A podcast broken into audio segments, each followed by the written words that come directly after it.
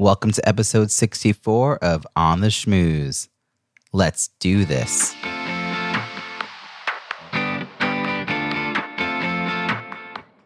Welcome to On the Schmooze, the podcast that highlights talented people from different fields, explores how they built strong networks, and overcame challenges on their way to becoming successful leaders. Now, here's your host, Robbie Samuels. A few days ago, I had the good fortune to hear Michelle Obama speak at Inbound, a marketing conference that attracts over 20,000 people. I had not expected to be in that room as I had not originally signed up for the event, but it was in my hometown of Boston, so I decided to plan a dinner for a few people I knew who'd be at the event. One of the people I invited was someone I originally met at a conference this past July. Actually, that's who arranged for me to receive a complimentary ticket to Inbound. Yep, I got to hear Michelle Obama speak because I talked to a stranger at a dessert reception at a conference in July, stayed in touch over the next few months, and then invited this new friend to a dinner I was hosting when she came to town for yet another conference. Are you following along? I just wanted to share one small story of how networking by building relationships can lead to great things, things you could not have even conceived of hoping for. Yeah, Michelle was just as awesome as you would have imagined. And yes, we're on a first name basis now, and we hugged and took selfies. No, not at all, but she was really awesome. Are you going to any conferences this fall? Learn how to take advantage of these small networking moments by reading my best selling business book, Croissants versus Bagels Strategic, Effective, and Inclusive Networking at Conferences. Purchase it at robbiesamuels.com forward slash bookstore and receive all of the book's bonuses, including the free audiobook. On the Schmooze is proud to be a headliner on C Suite Radio, which is part of the C Suite Network a network of a half million C level executives. Now, onto this week's show. Today's guest is a storyteller whose career began at age 12 when she scored her first paid writing gig. Her writing career has only gained momentum since, with regular contributions to Inc., Entrepreneur, and Huffington Post. She's also no stranger to radio and television. Her work has been featured on CNN, ABC, CBC, the New York Times, Reader's Digest, just to name a few. She's also a keynote speaker, TV personality, and host of her own podcast. I mentioned all of her success getting visibility through different media channels because through her course, Baby Got Booked, she teaches others how to grab the attention of a busy producer, editor, blogger, or podcaster and make an audience fall in love with you. So much of what she shares and how she built her business is about relationship building that I had to have her on On the Schmooze. I've had the good fortune of meeting her in person, so I can also confirm that her approachable and fun personality is who she is off stage as well as on. Please join me in welcoming Geeta Nadkarni. Thank you, Robbie. It's so fun to be here. Geeta, thank you so much for joining me from your office in Montreal. So I want to just jump right in. I know my audience is going to be curious to hear a little bit more about you and your day to day. This is a podcast about leadership and building great networks. So tell me, what does leadership mean to you? And when did you realize you had the skills to lead? That's a great question. So, what does leadership mean to me? I, I truly believe that everybody has the ability to lead. Everybody is a leader in their own way. And, you know, some people are sort of rah rah and stand at the front of the room and lead that way. And some people have a much quieter style of leadership and lead from the back of the room. And any and all of it is extremely valuable. We need all of that all of those leaders to sort of knit together a fabric so that we can all grow together. And I, I leadership is something that I've, I've, really gotten very, very interested in uh, this past year, especially because when I first launched my company, literally, where this recording, we're recording this on the third birthday wow. of Baby Got Booked. I know. And when I first launched this company, this was really just all about okay, um, how do I create a job? Like, oh my God, I only know how to do one thing. I know how to tell stories. I know how to find audiences. Like, that's pretty much all they know how to do. I'm kind of useless at everything else. So I'm like, I really freaking hope I can monetize this because I don't ever want to go back to a nine to five because I had a, a little baby and I could not imagine um, you know, having somebody else raise him 50 hours a week while I went and built someone else's dream. So back in the day, I I didn't have a clear sense of my purpose. It was much more practical. It was much more, all right, how do I replace the paycheck and how do I do what I love? So those two things were always front and center. Uh, but you know, when people have a conversation about purpose, when people have a conversation about vision, I those pieces were still fuzzy for me. And it's only in the last year, I'd say, where um, I take a business coaching program called Strategic Coach, which helps you know develop my leadership abilities and uh, build a really strong team and so on and so forth. I am a big believer that le- you don't use people to develop companies; you use companies to develop people. I love that.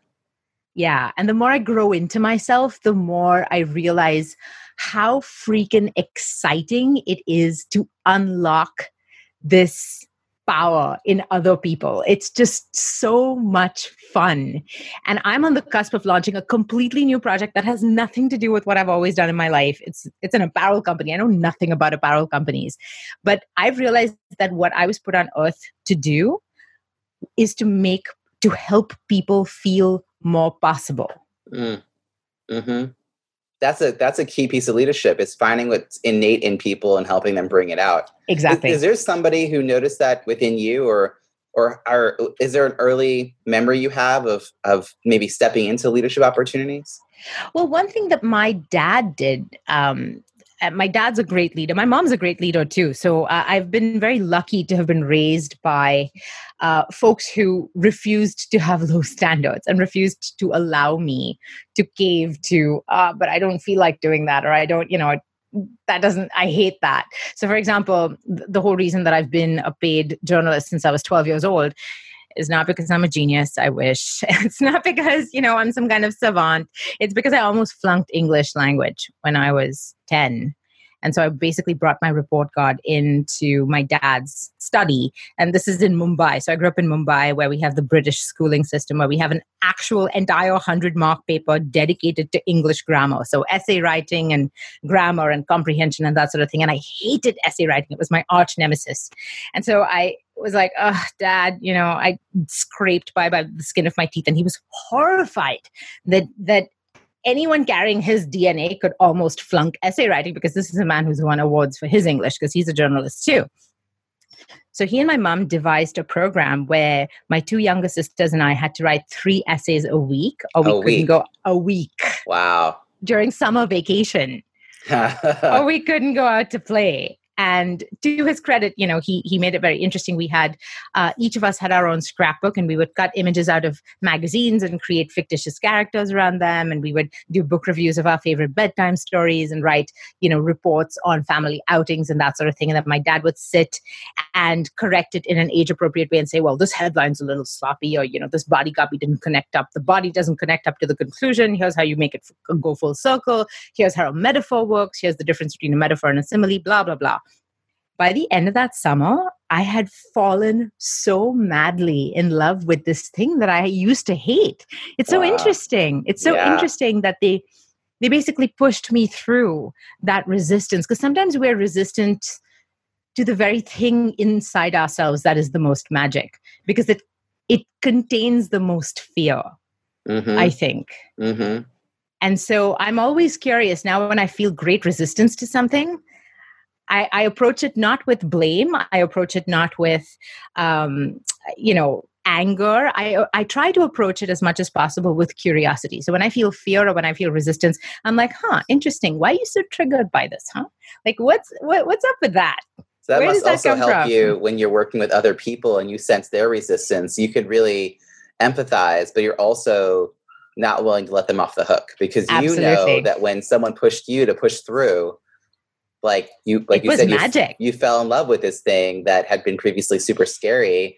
And yeah i think when we're on the edge of greatness that that's that is scary. And it is. so that's how you ended up at 12 years old submitting your first piece and yeah pitching internationally and you know making money at it. And i thought yeah i'm rich. I got i remember my first paycheck was 112 dirhams which i think works out to about 35 dollars something like that.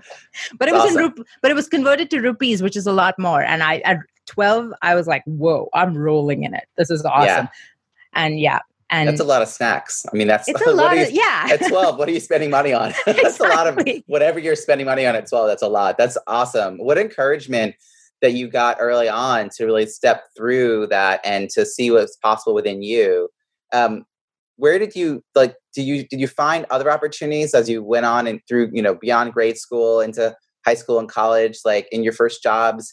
Were you the kind of person who always sort of found yourself in a leadership role or people sort of uh, look to you that way or were you more behind the scenes kind of getting things done that's a really great question. So the thing is, I've been writing since I was 10, but I was been on stage since I was three. And I think my parents recognized that I have a front of the room personality. I have, you know, I enjoy. I would second that. I, it, it's it is what it is, right? Does not, it's not better or worse than anything else as long as you fully own it and work with it. And um, there there have been phases in my life where it has made me feel when I've not been fully myself, where I've felt ashamed of how much I enjoy getting up there and talking you know one to many and and seeing other people's eyes light up when an, an, idea from my head sort of teleports itself into their heads. That's that's my favorite thing in the whole world.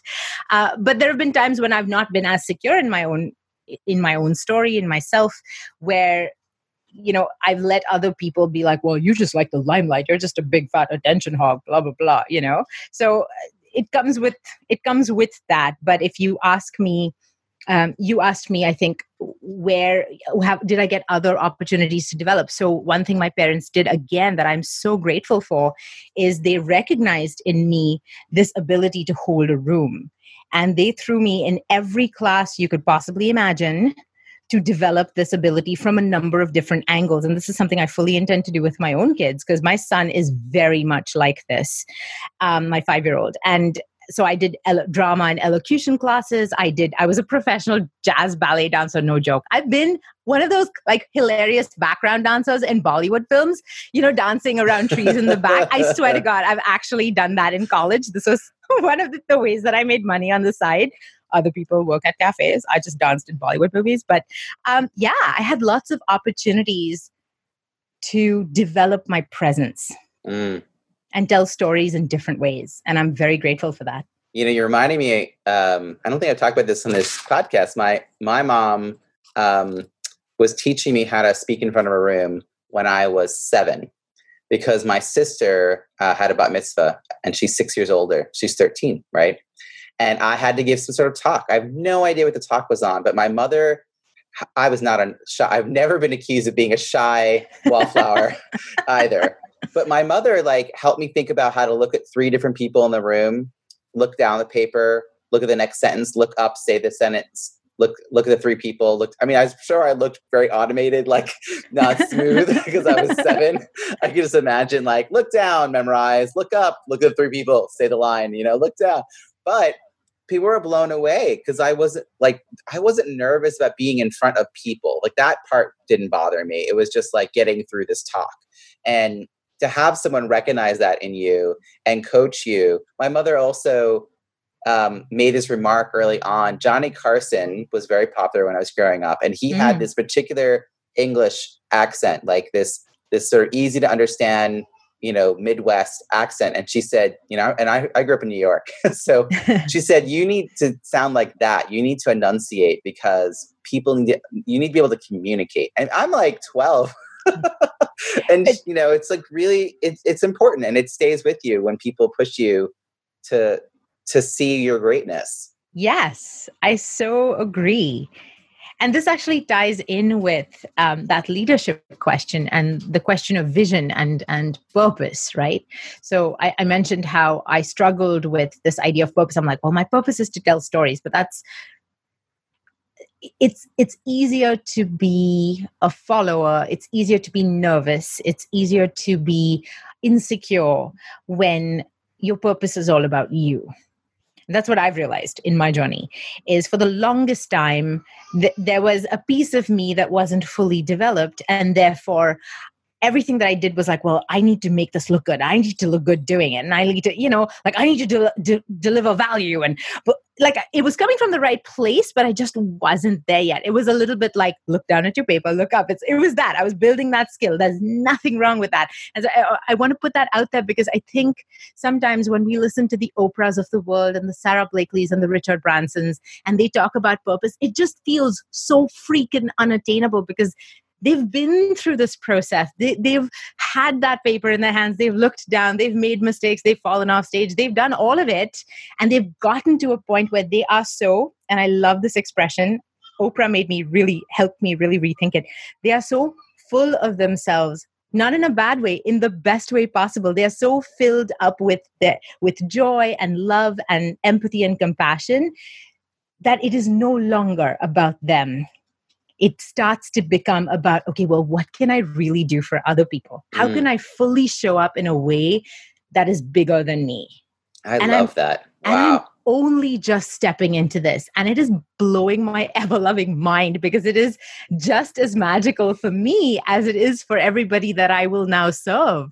Yeah. Yeah it's it's quite magic and it all the fear gets burnt away because now when I'm, you know, I'm talking about this apparel company that I want to build, I know nothing about apparel. I've never done this before. There are fixed costs and hidden costs and God only knows what, right? And it's easy to rip off. And there are lots of reasons that this should fail. There are lots of reasons why I should be scared. There are lots of reasons why this won't work. And yet, what I'm filled with most more than anything is excitement. And then when I talk to people about it, they get excited they want to be part of it. Collaborators have been crawling out of the woodwork, wanting to be involved, wanting to be a part of the story because it really feels like we are writing a story together. Mm. To create a movement. I love that you found a way to translate what you do into this more physical form. Like yes. apparel is this commodity kind of space, but you're still bringing in storytelling. Yes. Um, my background is is fundraising, and mm. I also teach people how to get past the fear of asking. And there's a common phrase um, attributed to Anonymous. So if you ever want to be inspired, just look up Anonymous quotes on the internet. Ooh, Amazing. Good idea. Whoever Anonymous is, they did a lot of really good writing. so, but the quote is, um, you know, kick yourself out of the way and let the cause talk. Mm. Now, when you're doing a, a charitable or cause related marketing, then people are like, oh, okay, I could see that. But when you're doing your own, when you're an entrepreneur, people get all wrapped up in it. Or if you're um, if you're doing a, doc, if you're like a documentarian, or you know, you're yeah. making a movie or something, and I still yeah. say, you know what, the thing that you're creating is of its. If you believe that it is of such value, then you it's not about you. So like, I just released a book. And so mm. by the time mm. this airs, this has been out now for a few months. It's already been a huge success. It's hit number one in number several categories. It's in the top 20 for 10 categories. It's been this wild success. And part of it is that I believed the value of the book and that I had to kick myself out of the way and let the yes. book shine, right? And that is being in the best way possible full of yourself. And I love this phrase right it's such a great reframe and i you know i want to say something here because again i will bet you there's people listening thinking well i you know how the hell do i work up to that level of belief? How do you how do you create that? And i will say this it takes practice. Nobody is very few people if any are born with it. It it requires you to fall and skin your knees and get up and doubt yourself and go on anyway and make mistakes and be full of yourself in the not good way and you know have your butt handed to you on a platter because life is like that. It requires you to go through all of that. Um, there's a great quote from rumi uh, which says you know you you can't i'm going to completely wreck this now because i don't have it in front of me but uh, the equivalent it, it basically to sum it up says you can't you can't complain about all the bumps because how else would you be polished? Mm because it's all the bumps that mm-hmm. polish you. So mm-hmm. I just want to say that the belief piece, it is beyond crucial. I, that's what I've realized is uh, the way that I've re- started to really sort of ramp up and create exponential growth, both personally and the more exponential growth I create for myself as a human being, the more I notice it is reflected in my business and everything that I touch. It really all begins with you. It really all begins with developing yourself people ultimately want you they want a piece of the magic that you bring and you're absolutely right that um, you know uh, somebody that really inspires me is uh, Sara Blakely, who's the youngest self-made billionaire. She created Spanx, which is, you know, if you're a woman, you probably know exactly what I'm talking about. If you're a guy, you're like, what the hell did she just say? Um, this is shapewear, so it's like uh, hosiery or pantyhose that makes you look really smooth under your clothing. Speaking of bumps. yes, it, it's smooth. Out. It's it, it yeah. She has a great quote where she's just like, "What's your exit strategy?" And she's like, "My exit strategy is to look good leaving the room," uh, you know, because she had no idea. And she built this company, this billion dollar company, from scratch with five grand.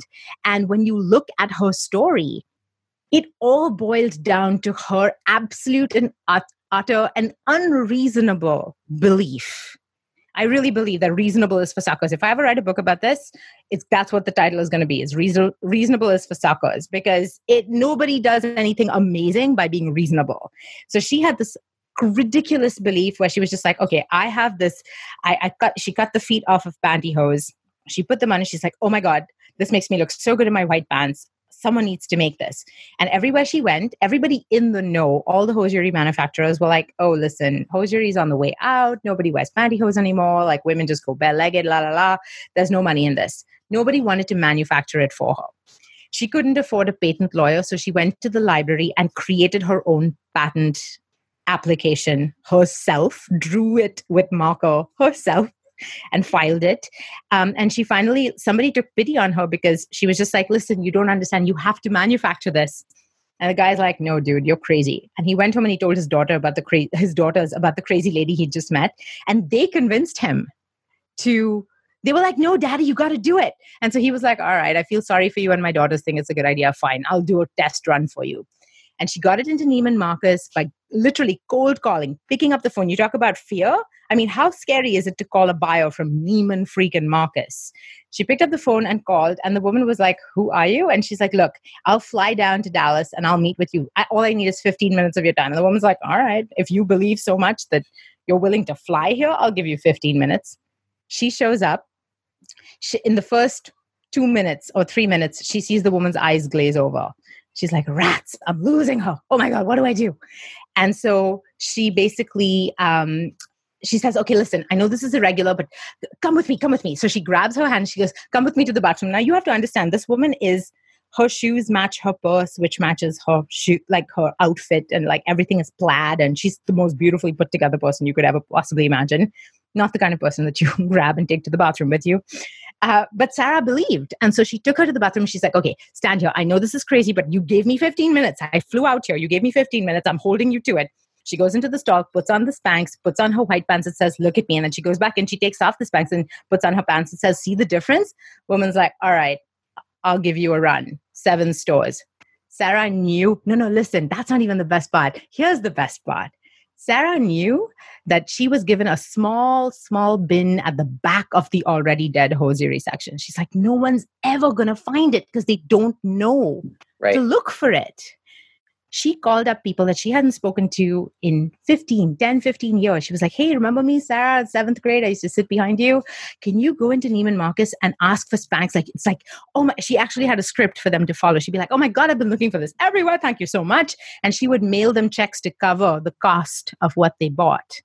Wow. To convince wow. Neiman Marcus that this was worth it. And then she spent two years traveling the country training the people who sold Spanx how to sell it. Two years, she spent nine hours on the shop floor doing wow. it. That's belief. That's belief. Exactly.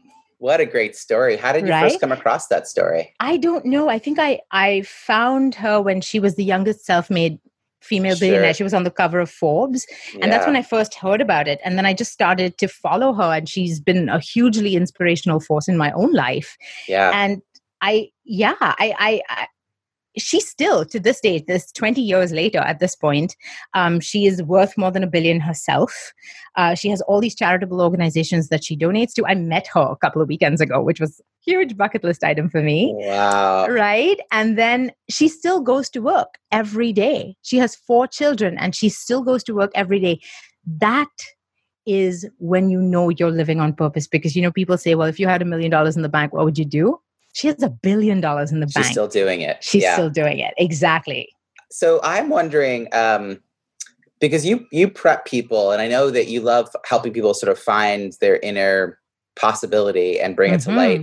Mhm. Mhm. Um, and then when they start to do it, and I I imagine, and I cause I've experienced this myself, when you finally get to the point where you're like okay to like talk about your greatness, other people then suddenly start pulling you down because they're a little nervous themselves about what they see because they, they don't know how to do it for themselves. So can you talk a little bit about how how do you manage or handle you know like the the lack the of support? Detractors yeah the detractors who who are who who see you as even though you're filling yourself up with this amazingness they still see yourself as just being full of yourself period. And um all about you and all that. Two words airplane mode seriously when i first launched baby got booked. Everybody in my life everybody who was close to me my husband my sisters my dad everybody asked me they will i, I had just been i had just come off a, another business failure by the way. So you know just in case you think that i have some kind of midas touch i don't. I had a sling company because i'd gotten really into baby wearing with my first and i was like oh my god all moms need to know how to rap like an african. That's rap with a w etc and uh it you know it never really got past the friends and family stage and so it bombed. And now everyone's like well you were completely convinced about that thing and now what makes you think this is going to get off the ground? And it was a really good question because i did not know how. The how part i truly believe is not really our business. The how part will come. The right person will show up. The the strategy will present itself and you know you'll make it something will resonate with you. It'll feel right when you're doing it. The real the part that's our job as human beings is to figure out the what and if you can get to the why then that. You can decide you can create if you can create that and connect to that that's hugely hugely powerful. So yes you know i had very very little support when i first started this this business. Everybody told me i was nuts. Nobody could really understand what i was trying to accomplish. They were like you're a technophobe. Like how the hell are you going to build an internet company? It's true i'm the family luddite. Look at me now haha. Um, but i was convinced because i looked into my then two year old's eyes and I was like, I am going to do something that is going to make you so proud of me. And I'm going to do something that will prove to you that work is not about sacrifice. Work is not about making money and spending, you know, eight hours of your day doing something that you just get through. Work is about something that lights you up Mm. and makes a difference. what a thing to share with somebody at such a young age and Yeah. witnessed this And toddlers, you can't, you can't snow them, right? They, they see through everything. So I'm like, shoot, I better freaking actually do it because yeah, yeah. he's not going to buy any story I tell him if he doesn't see me actually doing it and he doesn't feel the belief Yeah. in me. It's not going to work. I would go for long runs. Running is my meditation, and so I would go for long runs, and I would be like, okay, I understand that success is a video. Success is like as you go from success to like the second you hit a goal, you're like, yay, celebration, woohoo. And then you think you set your new goal, right? It's it's a constant moving thing. If I make, you know, fifty thousand dollars today, woohoo, I'm successful. And then if I don't make any money for the rest of the month, am I unsuccessful? Did I fail? Like, did you know, how does that work, right? It's it's just literally a snapshot in a moment that decides one or the other. And I think I realized that, luckily for me, at the time. So I was like, all right, this is a video. So the only way I will actually fail is if I lose faith. Because as long as I can keep the faith, it's just a matter of picking myself up any number of times until finally I'm not falling down so much anymore. So I would go on these long runs and I would say, the only the only way I will fail is if I freak out. I will not freak out. The only way I will fail is if I freak out. I will not freak out. And I had my plane on my phone on airplane mode, so no one could call me and ask me what the hell I thought I was doing because I didn't know. I didn't know. Yeah. I just knew I was doing it. Uh, my mantra, and I came up with it in a session years back, is uh, I am enough, I have enough, and Mm, I choose to live my life with abundance. love that. And it really like sets me in, the- you know, whenever I hit that wall of like, ah, I don't know what I'm doing, it's like I have everything I need. I just need to know the right questions to ask. People Yeah. will come. I Mhm, think you and I share a real belief around that abundance philosophy. um, absolutely. I want to I want to hear a little bit more about what you find most rewarding about the work you're doing now that you're past that initial stage. Now you're actually getting to work with clients. They're seeking you out. Um, yeah. I should tell you, my my uh, VA looking you up to set up this uh, introduction, and and she was like, "I want to take her course." so anybody who's like hears anything about you, they're immediately drawn in because it's like you you touched on something. But tell me tell me some exciting news about like what's been so great about getting to actually work with people. For me, it really is about sparking joy and possibility. So, as a speaker, the the thing that really excites me about speaking and i still get butterflies i still get you know super nervous. I often right before i go up on stage i need to take like i feel like i need to take a nap. Like my body literally is crashing because it's like what the hell are you why do you do this to us woman? Um and then i get up on stage I know it's going to be magic when I literally make eye contact with one other person in that room. And I'm like, all right, we're talking. And now this is about you right? And now we're just having a conversation. And I am excited for the stories that I'm going to share with you because you're going to see your story in a much more possible way. There is no high that compares to that feeling of seeing somebody else's lights go on and knowing that they're going to walk out of this room so jazzed about their life I have goosebumps right now. Like there is nothing better in this world for me than that. That's a real connection with that yeah. that sort of audience of one, even when you're speaking one to many, of like knowing people are, are seeing themselves. You have an advantage uh, over, I, I would think, most entrepreneurs in that your your storytelling is like so much a part of your background, your history, your your experience, and and something we all learn, we come to learn uh, whether it's entrepreneur, fundraising, sales, is that stories yes. stories are what light up all the parts of the brain. People see themselves in story, they hear the message, data points, eh, like I, that yeah. in and out of the head. But you put those in a story, and I think you're you're able to kind of come uh, bring that to people in a way that like other people maybe are still struggling to find their voice in it. But what are some of the things that you're not so good at? I mean like that that fear of failure is always there right? Um, but like what are the parts of the work that you do that you either struggle with or you just decided it's not for you? And like and how do you overcome that part? It's a long list hope we can be we're going to be here all day. I'm not good at lots of things. I'm actually and this is this is an interesting thing about about success right? It's like once you're successful so before you're successful everyone tells you you're nuts. And then once you're successful every that same nuttiness about you becomes brilliant right? So now people are like wow you're so lucky. Like you have this this topic that's so sexy to everybody. Back in the day before i launched it they were like who the hell's going to buy that? That's stupid. Um, same same thing same idea but you know it's what it is um, I'm not good at lots of things. I'll tell you what I'm not good at. Um, I suck at scheduling. Like, oh my god, I I have in I, I, live on Einstein time, not Newtonian time. So I tend to cram insane amounts of crap into my day at all times. I just like I, I live like toddlers eat, right? Like all over the place. It's like the food goes all over their face. They're like, I want to shampoo with this food. It's like, I feel like life for me is like that. I want to cram as much into my day, as much connection as possible into my day. So I'm telling stories, I'm listening to stories, I'm reaching out and, and, and building relationships with people. And I, I really get jazzed by that. But then I tend to put way too much on my plate I tend to sometimes start too many projects. So I have to be careful about that because I have a lot of energy and my life is built for that. So if I ever get tired or not well or whatever, then it, it's insane. There's so much falls off the table. I also potentially could drive my team banana pancakes by starting too many projects and you know making too many promises and whatnot.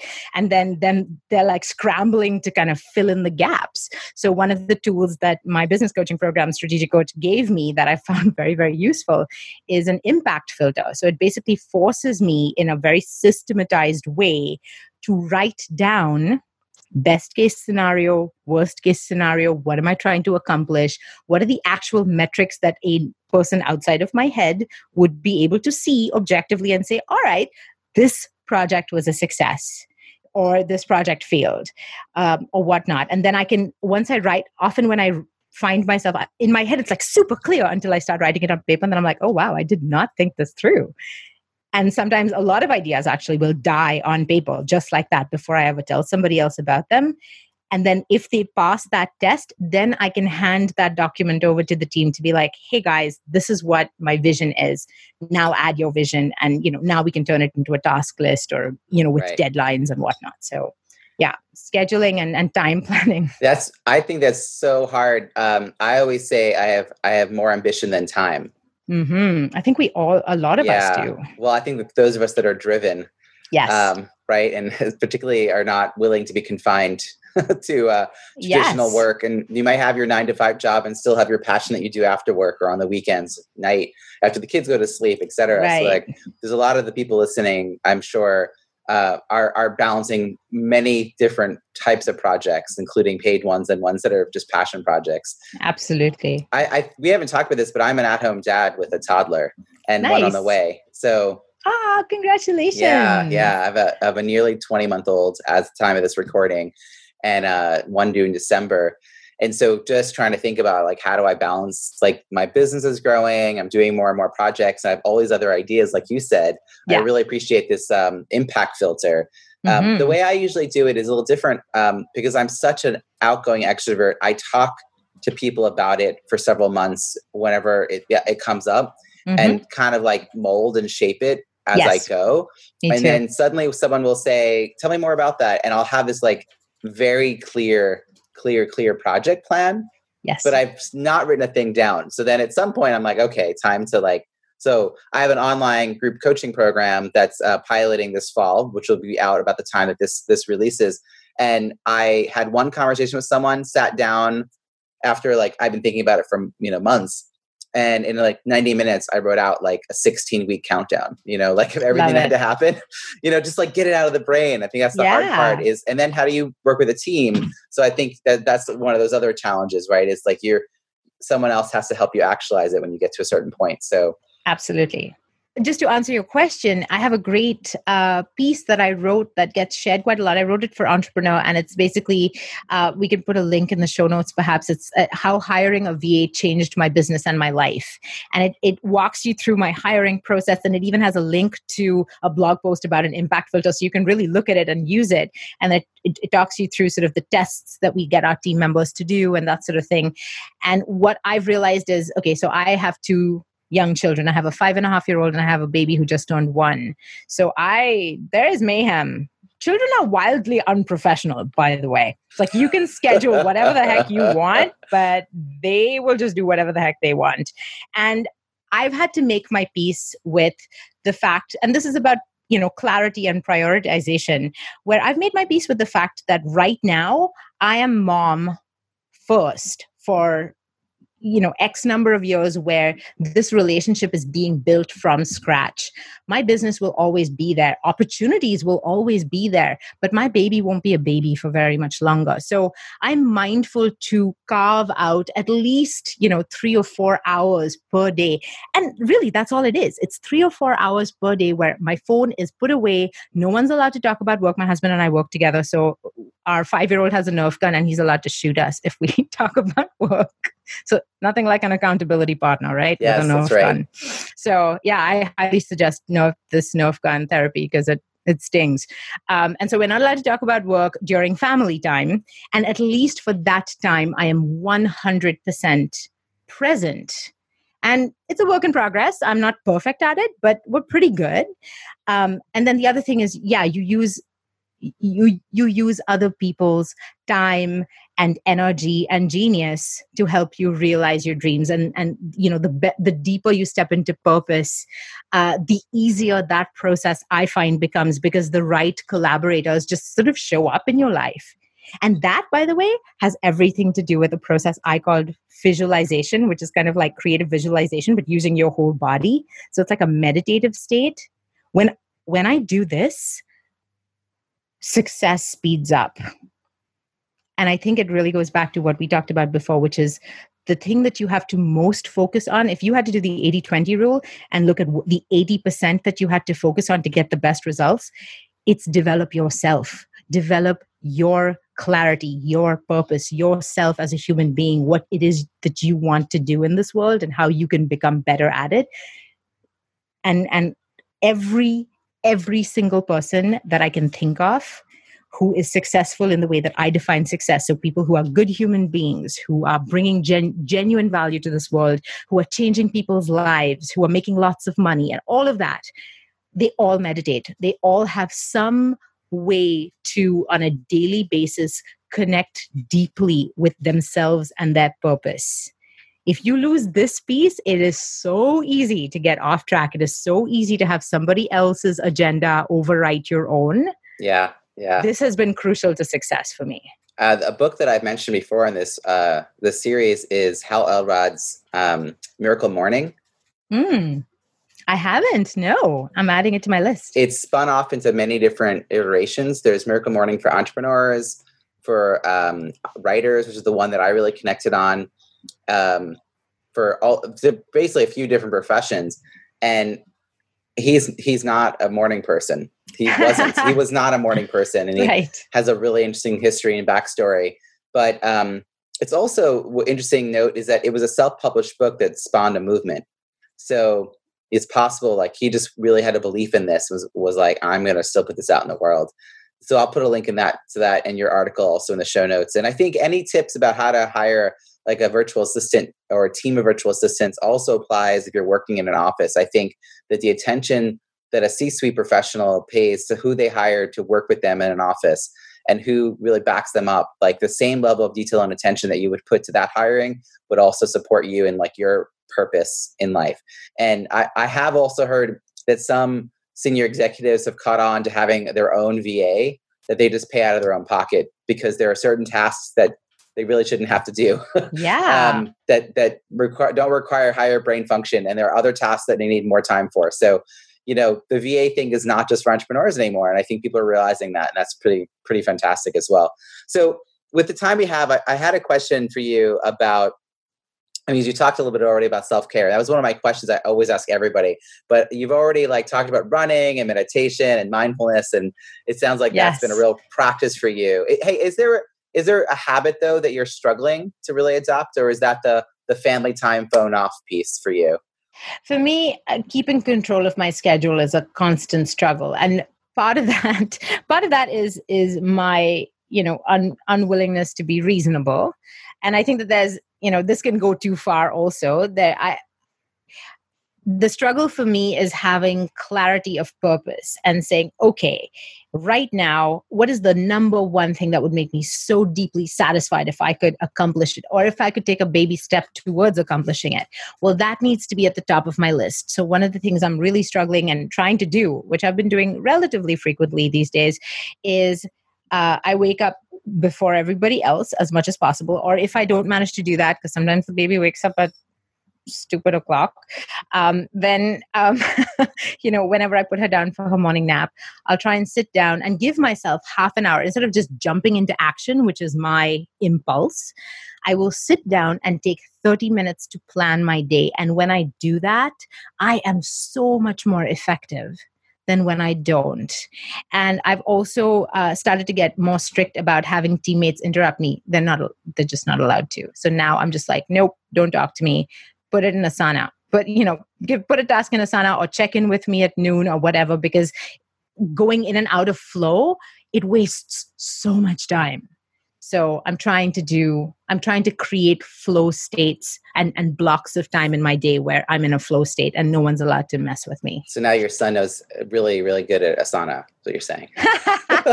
Your five year old's like that's right. uh, lunch at you gotta noon, do what you please. gotta do man. Uh, so well he's at school now so yeah.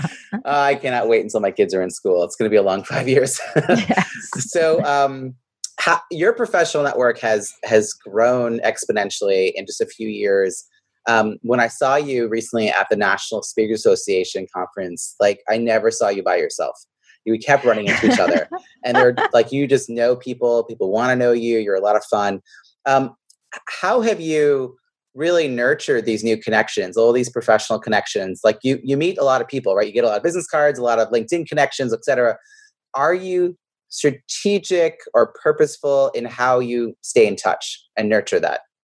Such an important question. Um, I didn't used to be.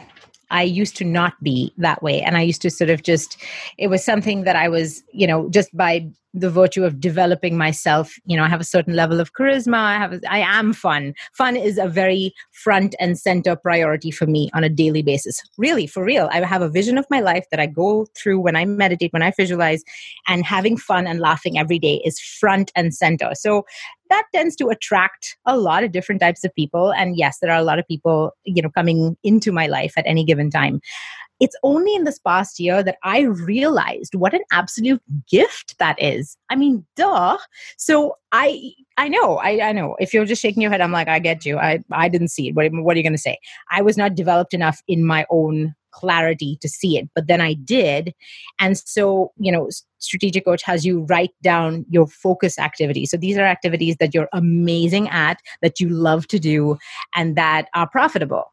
And connecting for me is a focus activity and it doesn't mean that i'm connecting with you just so that you know you hire me to do something or you buy my program or whatever I don't care. But I leave the house. See, I leave the house to the universe. What comes out of it is none of my business. My business is showing up and doing the call. So I literally have an hour every day for a connection, one or two connection calls every single day. It's my favorite thing to do. I also balance it with, I combine it with exercise. So I, I call them walk and talk. So it's like, it's, you'll see that code in my calendar. It's like walk and talk WNT. And it's basically, I will make a phone call while I'm out walking. So I get an hour of walking in the middle of my day just to keep my energy up. I find I think better on the go. If it's crappy outside, which Montreal half the year can be, um, I will pace around my living room like a mad animal. Uh, and I will get my 10,000 steps in every single day. And this is in addition to any workout or running or anything else I do. So it allows me to keep movement as part of my day because the more I move, the better I think, the more, more I'm in flow. And then when I'm walking, I've noticed that when I tell people this, I always let them know. I'll be like, hey, by the way, I'll be out walking. Is that okay? You, you might hear some traffic noise. You might hear a train here or there. And they're like, oh, that's so cool. And it has become something that people, other people have given themselves permission to do. Nice. So it's kind of fun. We started a haha movement. Yeah. movement. yeah. So is this a short list of people that you're you're intentionally staying in touch with, or is it um, after you see someone at a conference? Like, who do you decide to reach out to? And I love that you're you're um, you're so analog in a way um, because I I think the phone is is an underutilized uh, piece of our device that we carry around our pocket. We forget that it makes calls. Um, so are you scheduling these in advance or, or yes.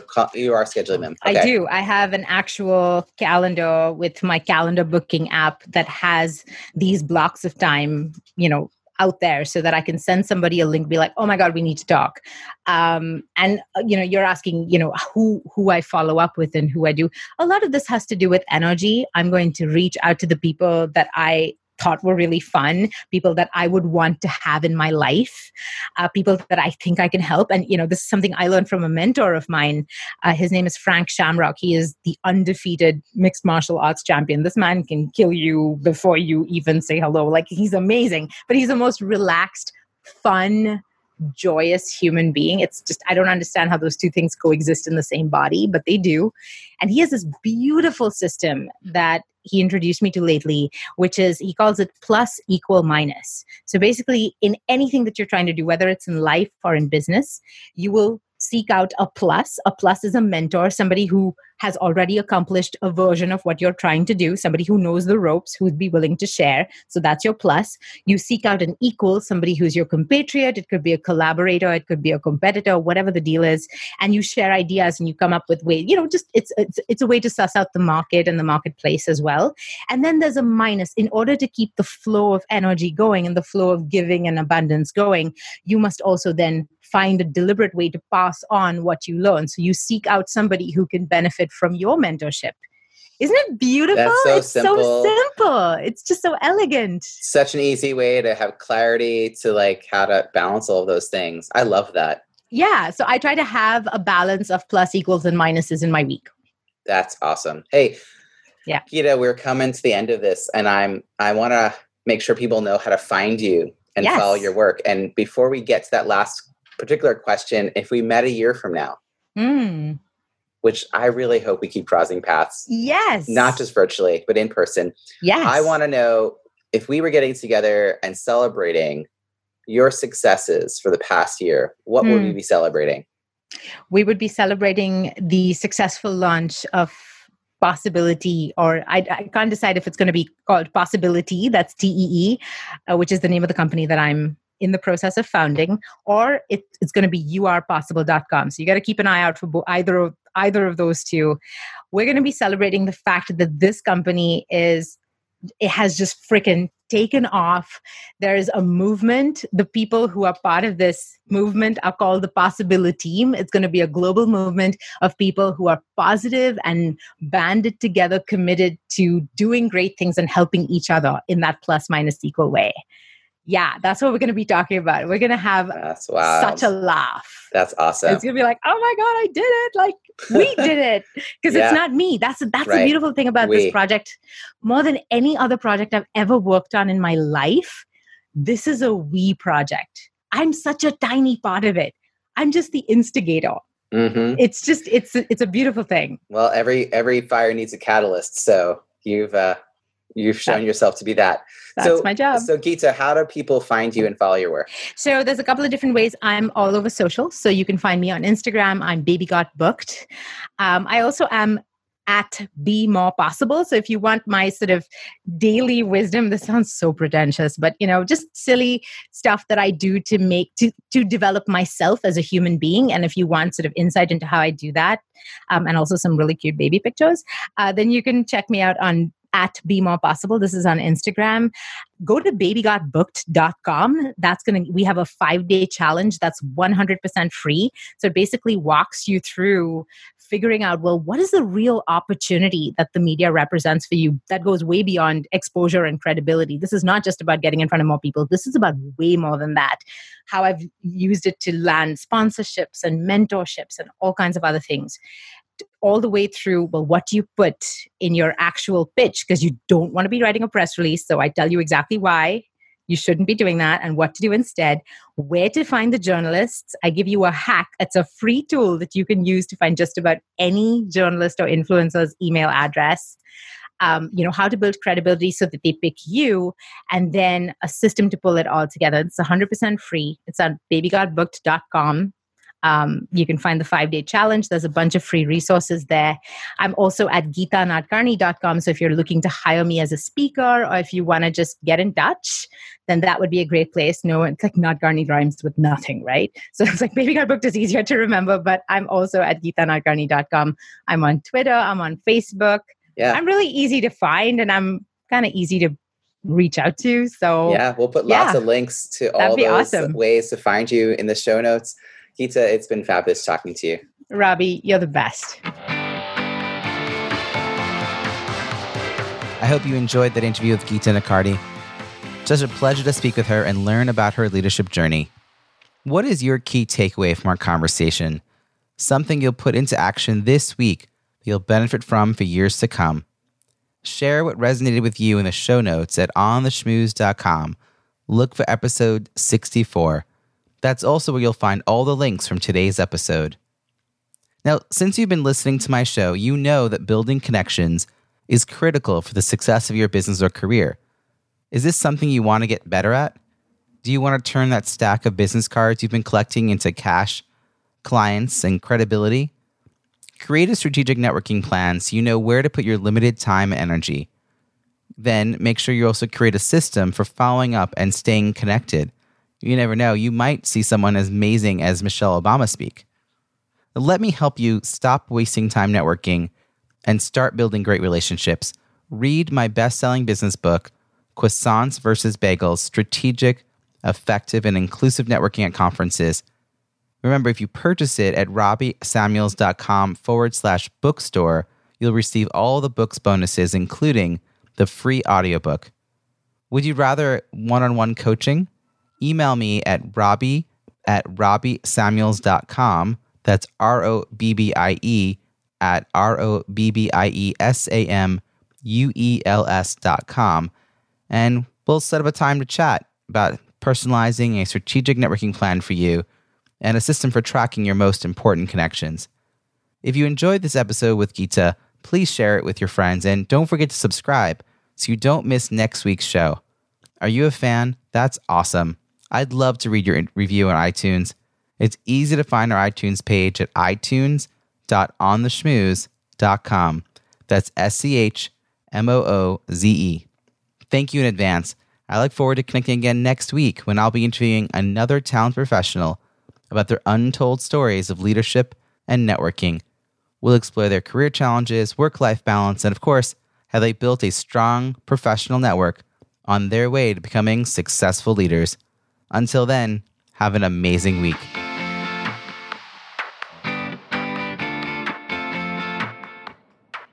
Thanks for listening to On the Schmooze podcast at www.ontheschmooze.com. That's On the Schmooze, S C H M O O Z E.